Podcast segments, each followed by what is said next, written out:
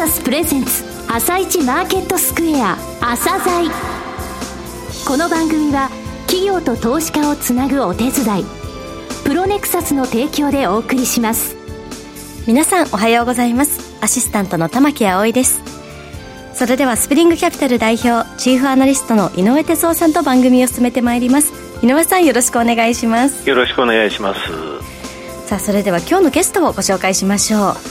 今日の企業は証券コード7552ハピネットです。はい、えー、ハピネットさんですね。はい、えー、玩具、映像、音楽、ビデオゲーム、アミューズメント、はい、それぞれのね、えー、卸、中間流通業として、うん、もうトップとかトップシェア、うんはい、もうその領域全部なんですよね。はい、えどういうありたい姿、ビジョンを掲げて、え事業をこれからも進めてらっしゃるのか、うん、えそういった部分もね、えお聞きいただければと思います。はい。それでは、朝鮮今日の一社です。朝鮮今日の一社。本日は証券コード7552東証プライム市場上場のハピネットさんをご紹介いたします。お話しいただきますのは代表取締役社長の榎本誠一さんです。本日はよろしくお願いします。お願いいたします。えー、玩具、映像音楽、ビデオゲーム、アミューズメント、この4分野ですね、中間流通業を展開されていらっしゃいます。えー、まずこの4分野での事業内容も含めてですね、簡単に御社の自己紹介をお願いします。私どもハピネットは、えー、もともとバンダイの社員であった創業者の河合博が、ハピネットの前身となる東証を設立し、玩具卸の個人商店として1969年にスタートしました。えー、その後、1991年に玩具卸2社と合併し、うん、ハピネットに称号を変更しました。で、ハピネットとなった後も、より大きな成長を目指し、20社を超える M&A を行っております。当社には、今ご紹介いただいた通り、玩具、映像音楽、ビデオゲーム、アミューズメントという4つの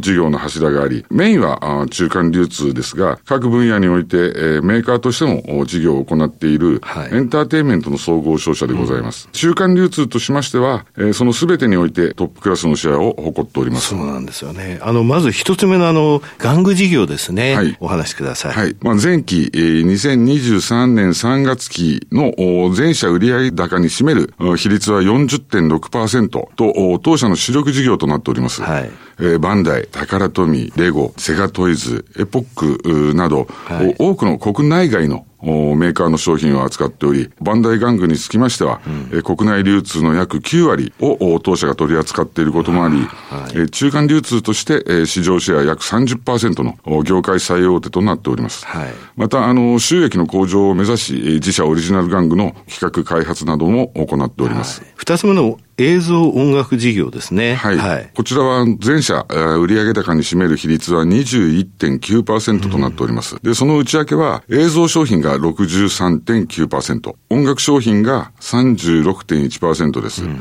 国内の映像音楽の流通市場全体でのシェアは約27%で、こちらもトップシェアとなっております。この音楽事業では、はい、あの、自社作品の、はい、制作ですとか、はい、えー、独占販売商品の獲得にも注力しており、はい、えー、まあ、自社制作作品におきましては、その劇場興行ですとか、はい、DVD、ブルーレイなどのパッケージ販売、うん。また配信、テレビへの番組販売などを行っております。すね、前回お越しいただいた時も、はい、直近手掛けられた作品ご紹介いただいたんですが、はい、この頃はどうでしょうね？まあ、昨年6月に劇場公開されたプラン75がございます。パンシオ千恵子さんの。はい、はい、そうですね、はい、こちらはですね、早川千恵監督の長編初監督作品で、うん、第75回カンヌ国際映画祭にてですね、カメラドール特別表彰を授与されるなど、まあ、作品として、えー、大きな評価をいただきました。さて、3つ目のビデオゲーム事業。こちらは、はい、えー、任天堂、ソニーインタラクティブエンターテイメント、マイクロソフトと中間流通として唯一、すべての国内向け家庭用ゲーム機を取り扱っており、はい、まあ、それぞれのゲームソフトについても数多く扱わせていただいております。ビデオゲーム事業っていうのは御社の売上の中で大体何パーセントぐらい？比率は27.1%になっております。このビデオゲーム事業なんですけれども、独占流通商品があるというふうにお聞きしたんですが、はい、これどういうことなんですか？そうですね。あの、はい、この事業においてはですね、当社ハピネットに流通をお任せいただく、その独占流通商品の拡大ですとか、あと、ハピネットインディーコレクションというパブリッシング事業を推進しております。なるほど。はい。で、ハピネットインディーコレクションではですね、世界中から面白いインディーゲームをですね、うん、えー、セレクトして、えー、それをローカライズし、国内外のゲームファンへ新しい体験を提供することをコンセプトにしており、まあ、現在、えー、第6弾タイトルまで発表しております。さて、最後のアミューズメント事業ですが。こちらはですね、えー、全社売上高の約10.4%を占める事業です。通称ガチャガチャと、呼ばれているカプセル玩具自動販売機ですとか、あとキッズカードゲーム機を取り扱っている事業で、はい、まあ、カプセル玩具事業におきましては、自社のカプセルトイショップ、えー、ガシャココを、はい、えー、全国に、えー、展開しております。これ何店舗ぐらいになりました？この4月末時点で86店舗。86店舗、はい、じゃあ、全国で大体どれぐらいの、あの、機械って言いますかね、はい、販売機あるんですかね。一面2面っていうふうに言うんですよ。これ約27万面を設置をしております。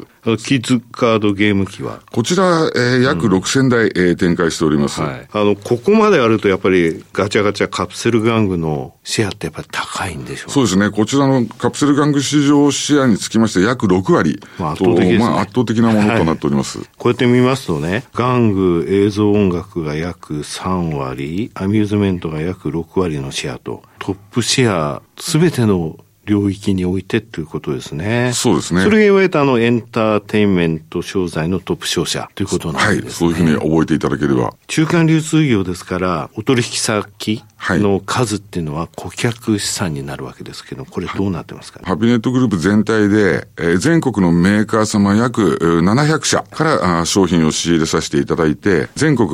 約1200社の小売店様に、えー、販売をしております。はい。ただ販売先を、うん、約1200社と申し上げましたが、コンビニエンスストアさんもお取引先なので、でね。はい、まあ、店舗数で言えば、コンビニエンスストアさんだけで、うん、えー、全国で約5万6千店舗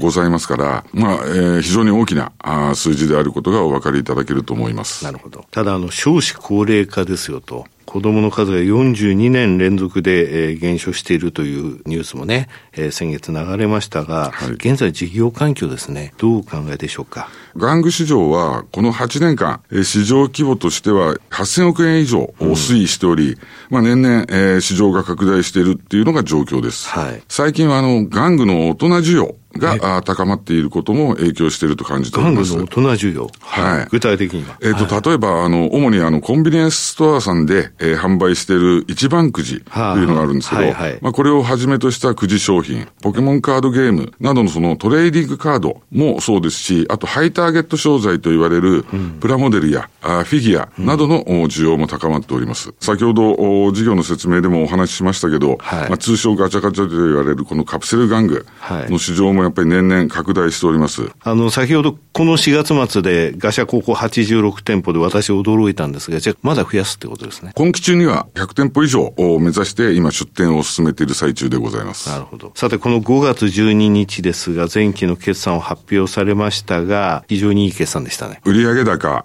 利益面ともに前期を上回りまして、はい、まあ過去最高益を更新することができました。売上高は前期比8.8%増の3072億5300万円。営業利益は前期比4.8%増の58億4200万円。経常利益は前期比5.8%増の61億9400万円。当期純利益は前期比0.2%増の35億6100万円となりました。好調な要因は？玩具事業で、えー、一番くじをはじめとしたコンビニエンスストア向けのくじ関連商品が好調に推移したことや、ポケモンカードや、ワンピースカードゲームなどのトレーディングカードがヒットしたこと、またカプセル玩具市場が人流の回復などの影響も受けて好調に推移しており、まあ、自社運営のカプセルトイショップ、ガシャココの出店や新規ロケーションの拡大により、売上利益面ともに前期を上回って推移したことなどが挙げられます。はい、これであの、年間の配当金はどのようになりますか？えー、2023年3月期の年間配当金は65円を予想しており、はい、まあ、配当成功は40.4%でございます、うん、株主還元についてですね、はい、あの、どういう方針でいらっしゃるかとか、株主優待もしございましたら、はい、両方ご披露ください。では、まず配当についてですが、はい、当社は安定的な配当額として、一株当たり年間50円を維持するとともに、連結配当成功40%を目標としております。なるほど。株主優待は毎年3月末時点の株主様に向け、えー、優待カタログを送付し、はい、お好きな商品を選んでいただく選択式の株主優待を行っております。当社オリジナルの玩具、ゲームソフト、DVD、ブルーレイなどからあ保有株数に応じてお選びいただいております。はい、さらにあの、500株以上保有の株主様には、保有株数に応じて子供商品券を贈呈しております。この子供商品券というのは、うん、まあ、玩具やベビー用品などと交換できるのはもちろんですが、はい、飲食店や、えタクシーなど利用範囲も広がっているギフト券です。はいで、当社の株主優待は申し込み率が毎年9割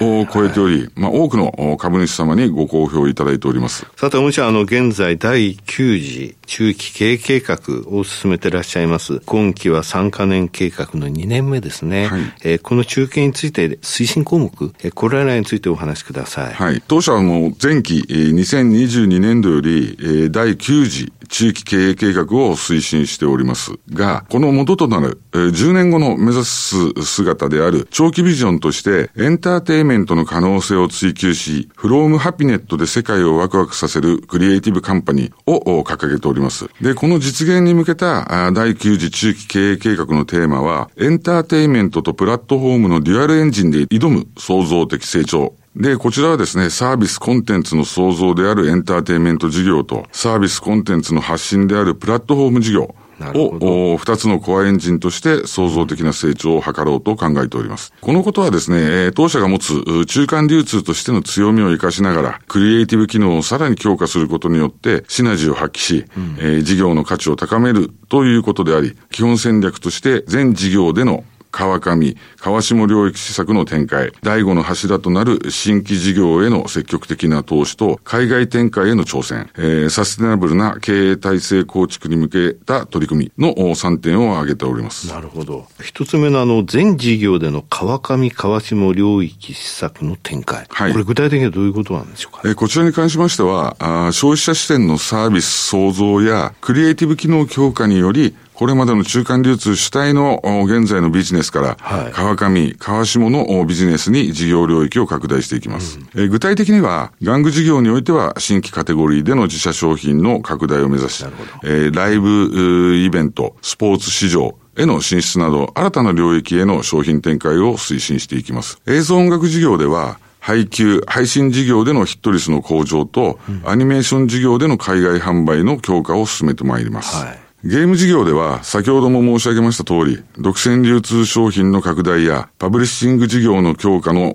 ほか、自社開催のゲームイベントを国内のメジャーイベントへと育成していきたいと考えております。はい、アミューズメント事業では、ガシャココの出店拡大と、フランチャイズビジネスへの参入により、消費者接点でのマーケティング強化を目指してまいります。なるほど。さて、二つ目の第五の柱となる新規事業への積極的な投資と、海外展開への挑戦。この部分はどういうことでしょう玩具、映像音楽、アミューズメント、ゲーム、と、現状4つの柱で長年ビジネスを行ってきましたが、やはり、えー、第5の柱を立てなければならないと考えております。第5の柱。まあ、はい、このため、えー、新規事業への積極的な投資と、また、あ社内提案制度の整備など、持続的にアイデアを生み出せる事業創出体制の構築を行っており、社内提案制度につきましては、うん、今期から本格的に指導をさせております。えー、最後になりましたが、リスナーに向けて一言お願いします。本日は朝早くからお聞きいただきましてありがとうございます。当社グループの取扱い商品は、玩具やゲーム、CD や DVD など、ラジオをお聞きの皆様にも馴染みがあるものが多いと思いますが、当社についてはご存知ない方も多いと思います。えー、本日の説明を機に、証券コード7552、えー、ハピネットに、えー、ご興味を持っていただければ幸いです。榎本さん、本日はどうもありがとうございました。ありがとうございました。今日の一社、ハピネットをご紹介しました。さらに井上さんにお話しいただきます。はい、えー、玩具、映像、音楽、ビデオゲーム、はい、アミューズメント、いずれも、えー、トップとか、ほぼトップと、えー、まあ、圧倒的な強みがあるんですよ。すよバンダイについてね、うん、えー、国内流通の9割占めてると。それからゲームについても、そのハードの部分、国内のね、はい、もの全部下ろしてるのはここだけってことですよね。うん、あと、オリジナルなものもありますと。あと、ビデオゲーム、えー、言いましたけど、映像のところにつきましても、はい、積極的にいろいろな映画の、えー、作成のところにも入ってるんですけどもね、うんあの、10年後の目指す方として、えー、エンターテインメントの可能性を追求し、フロムハッピネットで世界をワクワクさせると、うん、えー、そういうクリエイティブカンパニーになるんだっていうところでね、はい、エンターテインメント事業に加えてもう一つプラットフォーム事業と言われてましたよね。はい、こういったところがね、やっぱり強いんですよね。あのね、M&A で失敗したことがないんですよ、この会社。失敗したことない。本当にね、それがね、昔から私すごいなと思ってるんですけどもね、えー、ライブイベントスポーツ市場への進出と言われています。うん、まあ、あの、とにかくね、以前お越しいただいた時、おろしてるのは笑顔ですというふうに私言ったんですけども、えー、本当にね、この会社、ますますね、そのフロムハピネットでワクワクさせてくれる、うん、そういったことを考えてますので、うん、えー、これからの展開、えー、どういった、え形でワクワクさせてくれるのか楽しみですね。非常に楽しみですね。はい今日の一社はハピネットをご紹介しました。それでは一旦お知らせです。企業ディスクロージャー IR 実務支援の専門会社プロネクサス。上場企業のおよそ6割、2200社をクライアントに持つ。これはアジア証券印刷の時代から信頼と実績を積み重ねてきたからこそ。さらにプロネクサスが目指すのは企業と投資家をつなぎ日本の株式市場を活性化させることですプロネクサス。私たちは個人投資家の皆さんを応援します。井上哲夫。今日のストラテジー。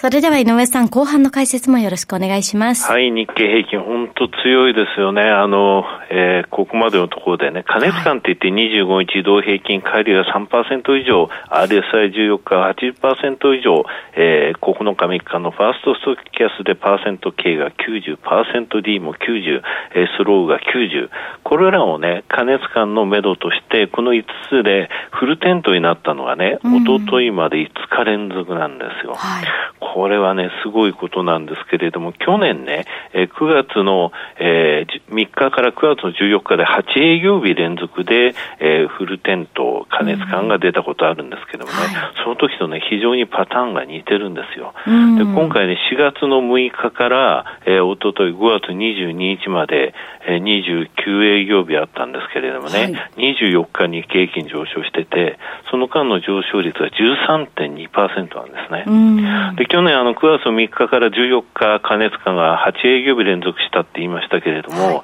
この時8月20日から9月の14日、この17営業日でね、どれぐらい上昇したかっていうと、日経平均13.5%、つまり今回の13.2とほぼ同じ状況まで、その時上昇したんですよね。えー、じゃあその後どうなったかっていうと、19営業日で、10月の13日までかけて、8.3%日経平均下落したんですよ。えー、ちょっとね、今の過熱感っていうのは、えー、過去の中でもあの何回かあったあの大きな過熱感に近いものがあるの。ね、うん、そういったところでなぜかというと、これやっぱり外国人の先物の買い戻しが影響してるんですよ。えー、これ年末の時もお話ししたんですけれどもね、はい、こういった需給の部分ね、えー、注目しなきゃいけない。またこのお話、来週以降もしようと思ってます。うん、はい、よろしくお願いします。